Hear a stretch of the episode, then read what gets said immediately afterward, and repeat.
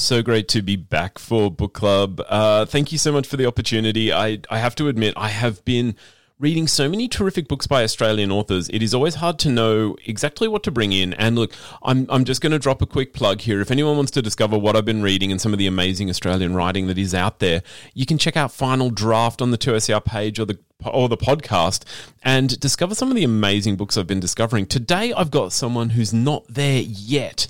I am hoping to speak with Pip Drysdale. She is an actor, a musician, and a writer.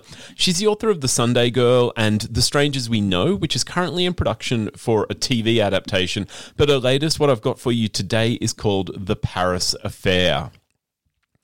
Harper Brown is in Paris to fulfill her dreams. She's landed a job as an arts writer for an online publisher covering all the hippest corners of the City of Lights.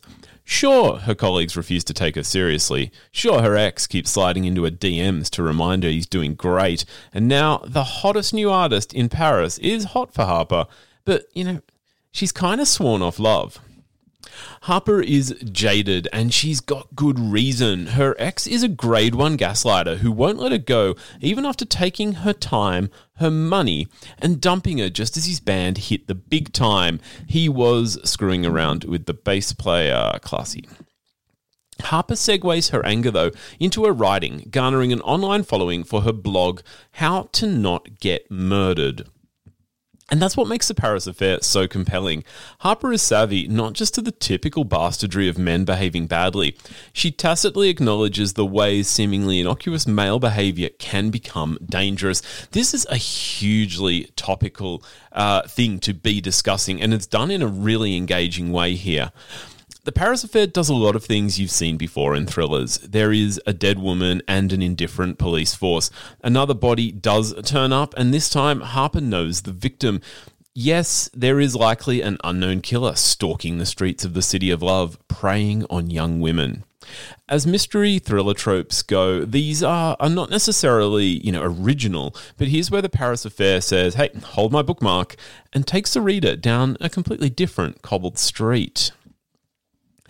Through Harper, Drysdale explores the dangers and benefits of our perpetually online and broadcast world. Harper's column, How to Not Get Murdered, is kind of a hyper reality version of that sort of situational awareness that women must live with to survive in a world where victims are more likely to be asked what they were wearing than if they were all right. Like, this is this is a huge problem and that's why I thought I wanted to talk about this you know especially for men and I am I am clearly a man like we we haven't come to terms with the way privilege operates in our favor and they the way we subtly and and not so subtly reinforce it by making you know people who are victims of violence who are victims of sex attacks to you know feel like somehow they put themselves in a position to be attacked. Like it is hugely problem it is hugely topical and it needs to be faced the Paris affair shows us how, in the hands of both good guys and bad, social media can be weaponized. It will definitely have you checking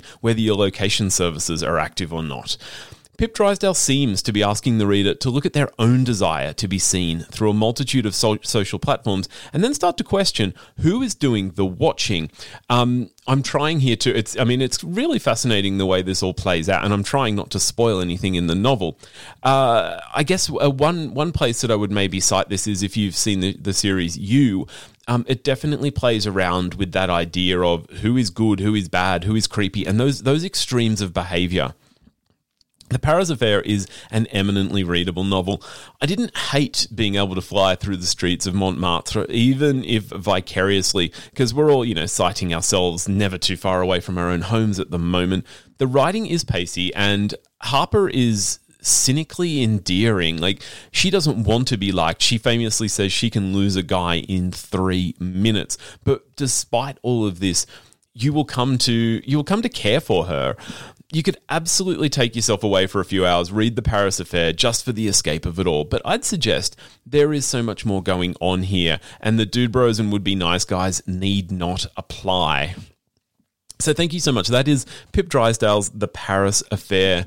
Uh, she is a fantastic Australian author, writing yes about um, an English woman in a you know a famous European city, but really taking topics that are prevalent and you know really relevant to our current day and our current streets. Thank you so much for having me in for the book club. I will be back with more books and more ideas next week.